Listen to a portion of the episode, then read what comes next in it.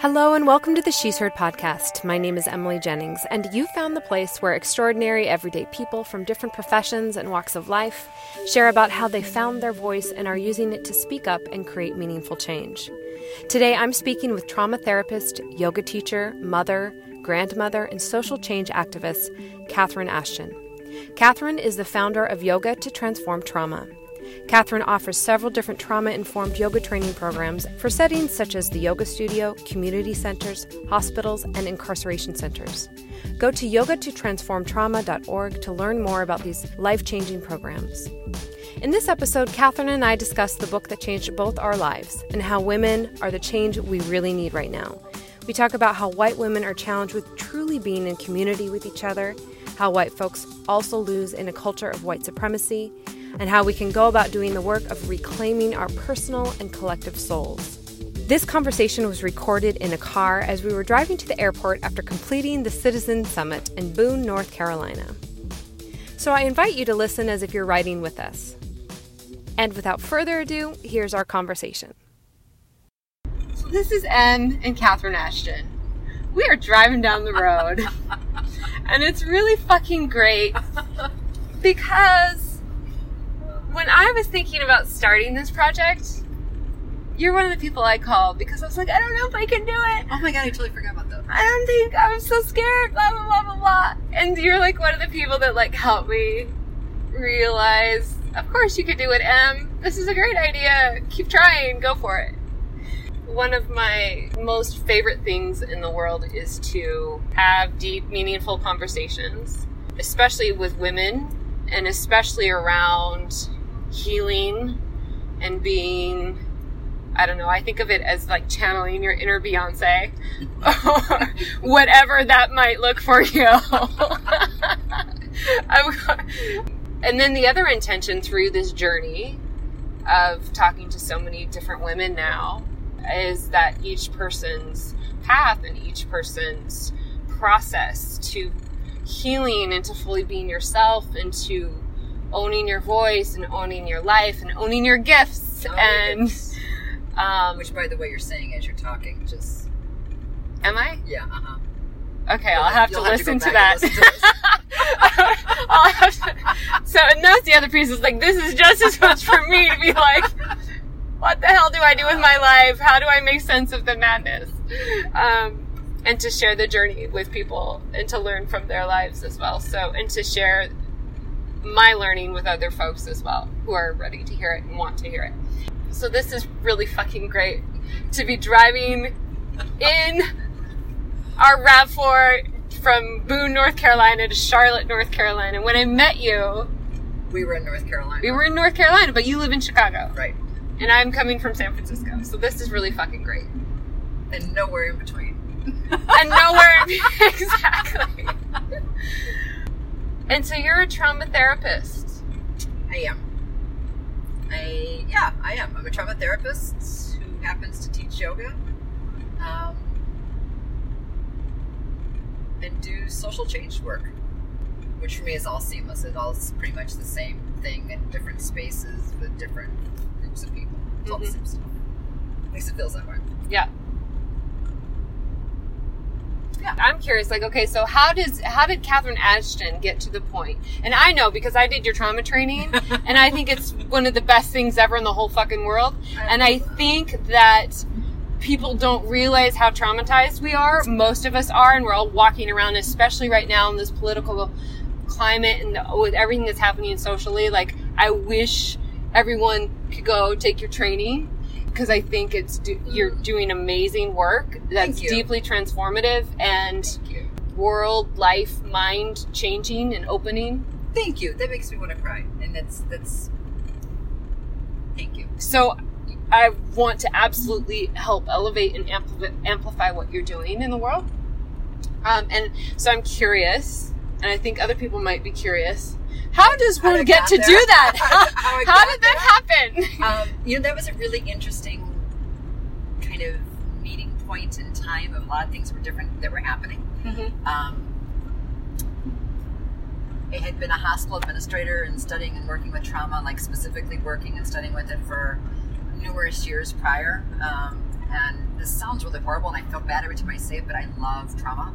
Mm-hmm. Um, it makes sense to me. It gives me a structure and a paradigm that just makes sense. It's, and it was like the unanswered. It was the answer to the question I didn't even know that I had. So when I fell into it, it, it just it was everything. It was it was anatomy and it was physiology and it was biology and it was spirituality. It was um, the emotional piece. It was everything.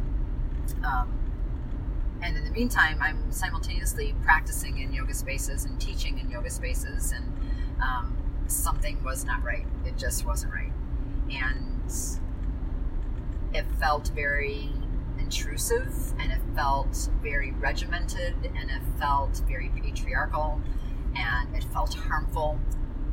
The way yoga was the being way done. was being taught, and mm-hmm. I knew something was intuitively not right. And I was specifically taking a class in hands-on adjustments. It was part of some training program I was doing, and I saw everybody getting really triggered. And and I knew it was around the touch piece of things. Um, and so it was those kind of moments in time, and that simultaneously I had gone to a training by Seane Corn, who I adore, and she kept on talking about Nikki Myers and Y12SR. Um, and at the time, I kind of dismissed it, but that voice kept on coming up, Nikki Myers, and Nikki was incredibly gracious um, with her time and her energy. And we sat down and we met a couple times about what the program looked like and what the model was that she was using. And in non Nikki words, she said, "Go for it." Um, I think she actually said something like along the lines of, "You, you should fucking do it, girl." Um, something more along those lines. and that was that. Um, and I developed the program, and it's really about the marriage of trauma recovery and yoga, which is, um, for me, a much more healing, feminine, flowing kind of space. And um, that was that. Okay. That was that. So, it, With simultaneously, if I can add, uh huh. it was about thinking about what are my gifts and what am I passionate about and what are my wounds um, and how do those get married and what's the intersection of those and that's how this was born. So, gifts, Gifts. wounds, and passion. Yep. It's just be aware of that. Yep. Yeah. Where's the intersection? Where do they meet? And so, just for to kind of level set for the sake of just making sure everyone understands what is trauma. Like, I know trauma to be like disassociation from the body, Yeah. something really difficult and heartbreaking and world shattering, and that can vary in terms of severity. It seems like there's a spectrum of what trauma is. So, what exactly is trauma? So there is no universal definition. Okay. Um, but I, there are elements of it. There's elements such as it brings you heart to heart with um, being overwhelmed and being dysregulated, and it takes us out of our bodies. And at the heart of at the heart of trauma is terror, um, and being in the midst of a kind of terror that we can't even speak about because it becomes speechless just because of the intensity of the situation because it's overwhelming and it overwhelms our system systems um, and it becomes speechless because it's part of what trauma does is it shuts down parts of our body that make it impossible to even speak about what's happening. Um, and I think there's only really there's a lot of different approaches, but at its heart, I think it's got to be embodied. It's it's an embodied practice about staying present because it's it can be so overwhelming. We check out, we disassociate, we go someplace else, which means we're not here. And so we can talk all day long, but if we're talking people aren't here and they're not in the room and they're not in their body and they're not even aware where their feet are, um, I think the question starts getting asked, what are we doing? hmm One of the things that I was really struck by in your training was when you ta- when you showed all the different pictures from so many different scenarios, from so many different people and different backgrounds and different regions of the world who are coming out of trauma, and those universal signs of it. So that was one thing that totally jumped out at me was what physiologically is universal for all humanity that experiences trauma, Cross cultural, cross cultural, cross time. cross time, Yep.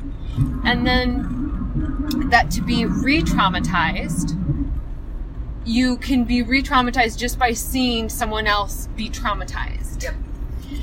How relevant is that for today, right? Yeah, because it's happening all the time. It happens every day now. Yes. It happens individually, it happens collectively, and in our small communities, it happens globally.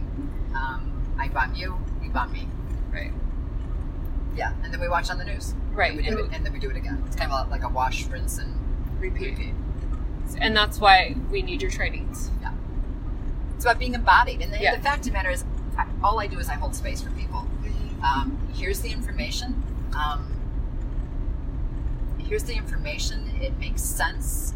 Um, and then we hold space for the healing that each one of us has got, that inherent wisdom, that inherent healing capacity that each of us has to be able to access that and to embrace it um, and to hold space for each other in a brave space um, that makes it acceptable to speak the unacceptable. And so, and by hold space, you mean create uh, conditions and kind of ground rules and agreements, Agreements. agreements of a container, A container. Container. That we can begin to suspend judgment, we can suspend criticism, that we can begin to allow for the sense of curiosity about what happened and what does it mean for me and how does it impact and what am I going to do with this. Um, can we suspend expectations of what we think healing should look like and allow space in for what it is?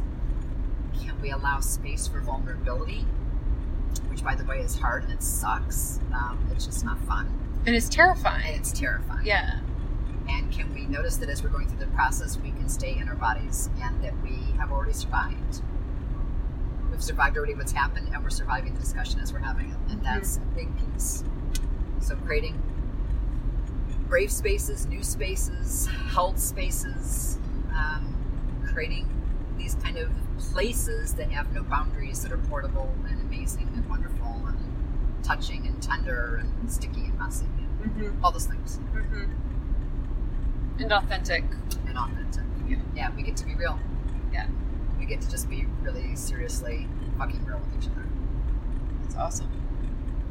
Being real is pretty awesome. Well, it's it's like oxygen. yeah, it's kind of necessary and. Yeah, and it's it's actually and kind of hard. Oh, it's really hard. It's it's it's really hard to find space to find spaces where you can be authentic because there's the intersection of your self-expression can you know taking responsibility for the impact you have on others Yep. with you know unapologetically being yourself Yep. that's relationship Yeah. right of and that's super hard. yeah and that's tricky to to figure out the nuance of- Well, and it's really hard because being in relationship is hard, and most of us never learned how to do it. We never learned how to be in relationship. We didn't have any any examples for being in conflict with each other. Yes, you've said that Oh my god. a couple times, and just- has like helped me so much. We don't learn how to have healthy conflict. We have yeah, no idea. And Yeah. so we're all kind of, you know, wading through the muck and the yuck trying to figure it out. And by the way, we also, most of us either didn't have examples of what it was like or to love somebody. We don't even, we don't even have a standing working definition. But yet we're all working for it. And from so many of us, so, so, so many of us that are trauma survivors, trauma was done in the name of love, which got it really confusing. so such a mind fuck. Yeah. And then I'm also reminded of Bell Hooks. I love Bell. I love Bell Hooks' definition. I don't have her book with me, but when I read her book All About Love, Yep. that changed my Life-changing life. book. Life-changing life it book. changed my Yep. life because of the very thing of she says these are the characteristics of love. Yep. And she gives so many examples of people that use I love you and they're harming you and Yep. they're using that to manipulate you. Yep. And that blew my mind, my life, my whole social structure wide open. Well, and she offers this really simple definition. There's and she makes a distinction between elements, which most of us had at least a glimpse of, versus a definition, and, and this lovely, simple working definition of working for our best and highest good and that of others. And I'm paraphrasing, but that's mm-hmm. essentially it. I mean, that's it. And what the I, I remember from her definition was that there was the elements of nurturing, Caring and caretaking and protection, protection. contributing to the growth Yep. of, and there's mutuality in it. Yep. That I'm carrying, I'm looking out for of these characteristics for you, and you're reciprocating. There's reciprocity. Yep. And when I read that, I wept. yeah, that's a life changing book. I wept. I'm a big Yeah. book fan, huge book fan. Um, we could even go so far as to say I have a book addiction. Trying to work through that, That's a good one to but not really. Not really. Not we'll really keep that one because that's that like prediction. that's a positive life affirming one. But if I had to choose like one book of all times, all about love, is it? Me too. That's it. It's my book. Me too. So then, how do we have healthy conflict, Catherine? I, I thought we were going to keep this like light and snappy and simple. I have no idea. But if we center love, Uh, if we center if love we center love, and we stay embodied and we stay in our bodies, and we're willing to be messy and we're willing to figure it out together, then we're okay. we can come back to those agreements. Yep. I will stay in this discussion even though I want to check out or run away or some combination thereof. That's usually my preference. Can I run? There's no diff- there is no I oftentimes think of it. Um, yeah, long distance runner, that was no mistake. Yeah, say That more was about that. No mistake. I used to run like 20 miles a week religiously. Um, because one, it was soothing. Continue but on US Oh, hold on. 321 South for a quarter mile. Sorry. then we're doing Uh, for a quarter mile, 85. 85. Why don't you- Lane. I should get Yeah, just cut them all off. That's In what I. a quarter mile, Yes, because this is what- I-85 North ramp Because this is what people do. They do interviews while driving There's a five-minute slowdown and listening to a crash on directions and trying to switch three miles You're east doing so great. states that they don't know. You can get over. They're This is letting. hilarious. Thank you so Thank much, you. sir. Okay. So I am getting on 85 South. Yes. Okay. So, what were we talking? We were talking about Figuring conflict out. yeah, figuring conflict out. I think it's probably similar to how you hold space for healing, for trauma. What do you mean? Like, in terms of setting a container for these are our core values, and this is what we're committed to, and we're going to try to be out. Turn right onto the I-85 North ramp to Charlotte. Okay, thanks. And then we're and then we're you know holding space of. We'll just wait till we get on the freeway. we love to multitask. This gives whole new a whole new dimension. Multitasking. the only thing that would make this better is if we were doing this in a foreign country. the signs in a different language. in like a rickshaw. By the way, this is silly. This is so silly. The best conversations happen in cars, I love cars. They really do. I love cars. Talk about trends. Okay, we're going on the right. We're going the right direction. We're here for 15 more miles. All right, we're back. Um, okay, so I think in terms of of having conflict, my guess, because I mean, hello, this is so relevant right now because there's so much conflict in our country. well, the spaces are about the spaces for the training are really about creating space for internal conflict. to arise Yeah, and to work through. yeah. Yeah. And can we hold this possibility of hope and healing side by side with this really sucks and it's scary and it's fearful um, and it's daunting and any number of other tensions that, that bubble up during that process. It's messy Mm-hmm. and it's wonderful and it's all mixed up together. And it's deeply liberating. Yeah. Just naming things is liberating. Yes. Yeah. We don't have to keep secrets anymore and we get to just name it and it's, um, yeah, it's the boogeyman in the closet sometimes. Mm-hmm. What's a key moment of healing for you and courage? It could be different or it could be both. key moments? Are we talking about those as like defining moments? Sure. Yeah. Wow. Um. So like when people Wow, that's a really good question. like Catherine Ashton Yoga to Heal Trauma, like that they get like you. Um, actually, well, when I launched it, um, I I knew. So for me, part of doing any of this kind of work is listening for, um, as the Gita asks, um, listening for the call of times. And I was real clear on this was necessary and needed work. And I was real clear on I needed to do it, and it wasn't really a choice. However, my own vulnerability and unwillingness to sit with that, um, I was dragging my feet. Um, and so I purposely, essentially, backed myself into a corner so that I had to launch it. I committed to doing a bunch of stuff with it, knowing that I would then have to actually do it.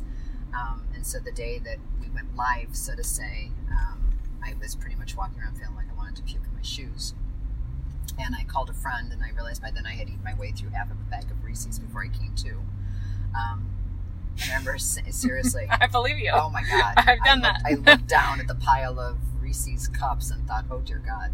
Um, and so I called her and said, I really don't understand because I just feel like throwing up and I've eaten half this bag. And she said, it's vulnerability. I'm like, that's fuck. That's just not it. And she's like, it's vulnerability. Fuck. Um, and she was absolutely right. She was absolutely right. And it was a defining moment because all of a sudden it was um, the work that I had been doing personally and the work that I was doing professionally, and it came together in that moment, and I knew that there wasn't a distinction between the two. Not a good time. Not a good time at all. Well, and then how does that feel now? Ah, awesome. yeah. But I still have those moments of like, ah, every time I go to expand, or every time I um, go to do, you know, what's the next piece? What's the next best thing to do? I mm-hmm. have that moment of pause, but the pauses have gotten easier, and I can breathe, and I'm not necessarily eating through a bag full of chocolates before I come to, mm-hmm. and that's always a pretty good thing. Mm-hmm. Although I am a really big fan of chocolate too, and chocolate with There's absolutely nothing wrong with chocolate. chocolate with some tea and a good book. Now we're talking. Life is good. Life is good. yeah. What other defining moments? Courageous moments? Uh, doing this interview. oh, okay. Yeah. Not a big fan of video equipment or media equipment or photography. So, um, yeah, just for the record, um, this is our second time around. Mm-hmm. Thanks for being so gentle with that. Yeah. The first one was not pretty. At least for me, it wasn't. And I suspect where it landed, it wasn't so pretty. So, yeah, doing this one. Um, so, yeah, this is a defining moment. This is living on the edge of my comfort. I will hold space for people all day long. I will say the thing that people don't want to hear. I will be a truth teller. This stuff, not so much. Isn't that funny? Wow. Mm-mm. What is that about? Mm, I don't know. I, I don't know.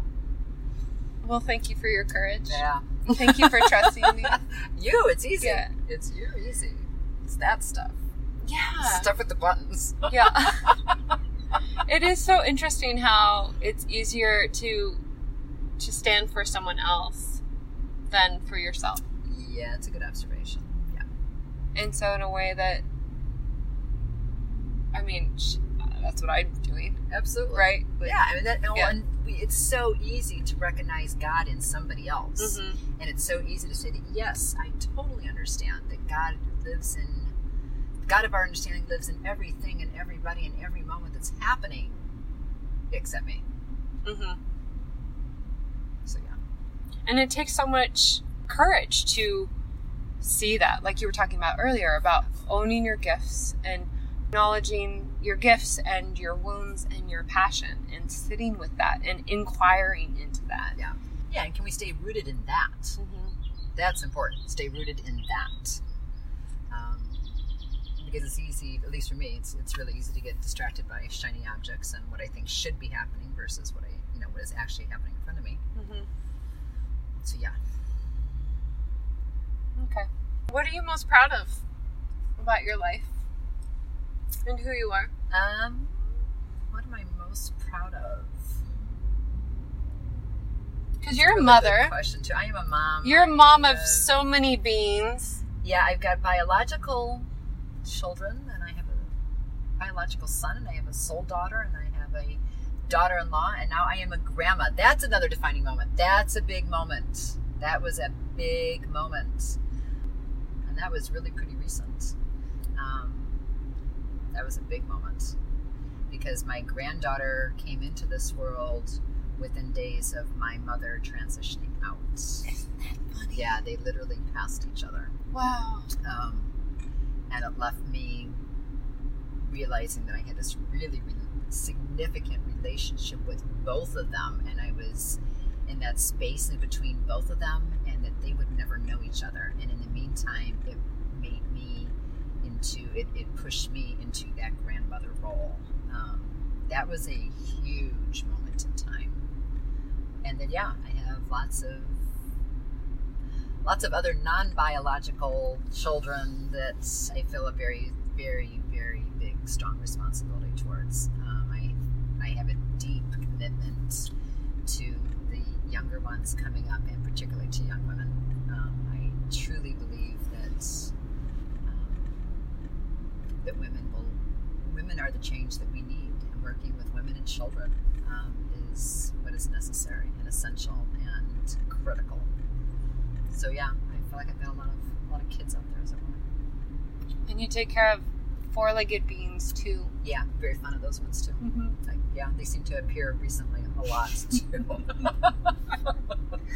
yeah, if I don't get smashed by a truck as I'm standing on some deserted road rescuing some little furry creature of some sort. Um, and by the way, um, I'm just going to put words to this. There is something brewing with the Grandmothers Council. Mm. That's in the So that's gonna that's emerging and taking taking shape, and people are being women are being called in. And, yeah. With the what's it called? The Grandmothers How Council. the Grandmothers Council. Oh, I don't know about I this. know. That's like the first time I'm saying it out loud to. What? What's the Grandmothers Yeah. Council? So I don't know yet, Hmm. um, but it feels very real, and Mhm. it started out as a whisper, Mm-hmm. and the whisper is getting louder. Um, and when I start talking to um, elder women, mature women, Mhm. women of wisdom who are going through that transition phase and passage, um, there seems to be an all in. So I, I, I think, again, this is about creating shape for women Mm-hmm. um, and that this group can hold space for some of the other, other younger women coming in. Um, that we can hold that for them too, as well as for ourselves. So yeah, there's some mutual stuff going on here on a couple different levels. So yeah, that's that's happening. That's really It's exciting, exciting. because there's so something so rich about um, multi generational Yep. groups of women coming together. That Yep. is deeply powerful and deeply nourishing and deeply fun and exciting and playful. that's really exciting. And that's one of the things, as we were kind of talking about earlier, that's been that patriarchy has really stripped and isolated women, mothers, into you know these silos of raising their children alone, and made it nearly impossible to stay, to stay mentally sane with the amount of work that it takes to just And be a healthy person and raise a healthy family. Yeah, and that's particularly I think for white women who have we really don't know how to be in community with each other, um, and that's one of the things I think that has been sorely and deeply lost um, with whiteness and white supremacy and right racism and whatever we want to call that. Mhm. Um, we tend to focus on what black folks are losing, and the fact of the matter is, white folks are also equally as losing, and that's that's part of what we're losing Yeah. so this is part of this work is also about reclaiming reclaiming our individual souls reclaiming our collective souls i just keep envisioning this kind of spider web Mm-hmm. um, grandmother spider um, so yeah multi-generational multicultural um, coming from a lot of different places Let's talk about. So you and I, we got to help facilitate a discussion on whiteness and white supremacy. And one of the things you just talked about that came up in that discussion was because we're just finishing, we're coming from the Citizen Summit. and Yeah, big shout out to Citizen Well and to Carrie Kelly and all the, the women that The amazing this, facilitators the that showed up and- held the space for brave conversations and ways of Yeah. relating. And we got into breakout sessions and we were discussing whiteness, what whiteness is, the difference between white people and whiteness. Yep. and also like one of the, one of the biggest things I was really struck by from our facilitated discussion was exploring what white supremacy how white supremacy impacts white folks and how we don't aren't even aware of it Not even aware. we don't even know what we're missing uh, and that is inherent in the design of Yep. it and and one of the things is not really knowing how to be in relationship with other women Yep.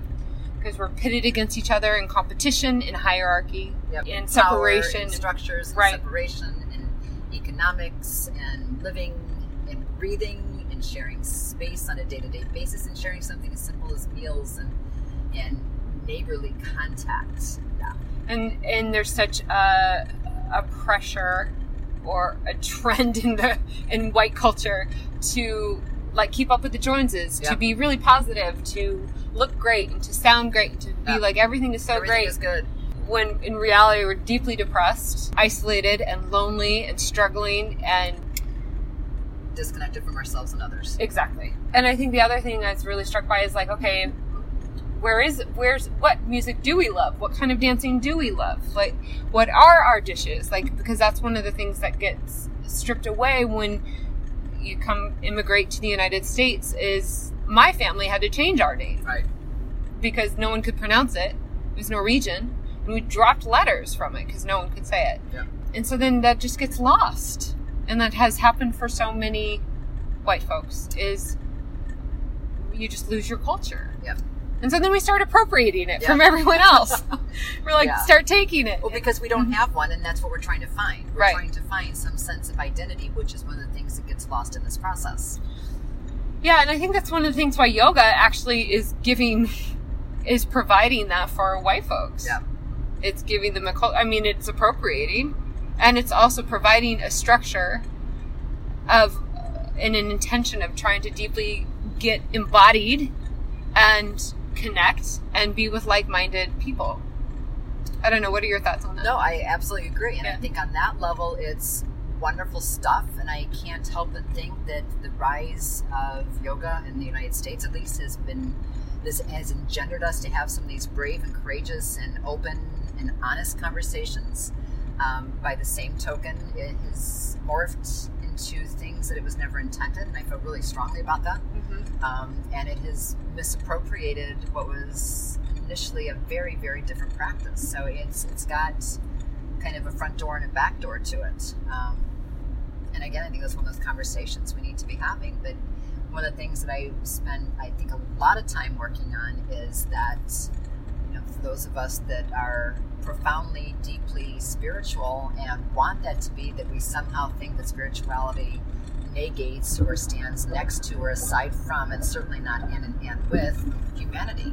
Um, and so we want to stay connected to the, the light and the shiny, and we spiritually bypass the real life, everyday kinds of things. And that's that's been part of my work is to, you know, how do we frame this? How do we put this into context? How do we make it okay to recognize that we are both spiritual as well as humans? Mhm. That's hard. And I really love the metaphor of the mama bears of the species. Right? No other mammals allow the kind of harm that's happening Yeah. to their young without you don't say to mama bear you have anger issues when her someone's harming her baby cub Right. You should really examine that. yeah and so and that's what i think we're collectively being really called to do Yeah. and i think more women than ever have been waking up to that Well, you know, and it- it's really interesting to me too that because you know initially when I think particularly for white women, um, and I can say that because I am a white woman, um, is that this idea of equality meant that we could be equal with men, and what we neglected was that it, it didn't bring around, it didn't bring along our sisters um, and really recognizing that we are all so incredibly intrinsically connected that unless you are equal and you're equal and the next person and the next one down the line, none of us are. And it's it's it's really about if we're literally looking for equity and we're looking for equality, it's got to be all of us. And this is not elevating above or beyond. This is finding a new definition, a new paradigm to to what is feminine and what is masculine and what is a new mature version um, that is inclusive and honoring, um, while still recognizing that there are differences. Well, I I'm really thankful for you because you're a white woman who's willing to have courageous, authentic conversations and that you are deeply empathetic and you notice what's happening in the world and are committed to being engaged in exploring and finding solutions with that. And I'm it's been deeply healing to share the well, journey this with is, you. You know, yeah. here's the thing: is that part of my prayer is always that I may leave at least just a fraction of what it is that I take. And I am constantly. This is this is not an altruistic or it's just not. I am constantly learning from those people that I am that I am honored to serve and work with and side by side. I mean, my greatest teachers are students and children and everybody out there. So, yeah, I'm deeply grateful that we can have these conversations and that you afford me the opportunity to do this after I fucked up the first one. Stop. bad. Stop. Stop. I mean, let's be real. No, it's a process. It's a process. It's definitely a process. Oh. What is your prayer or your wish for our country, the world, or the planet?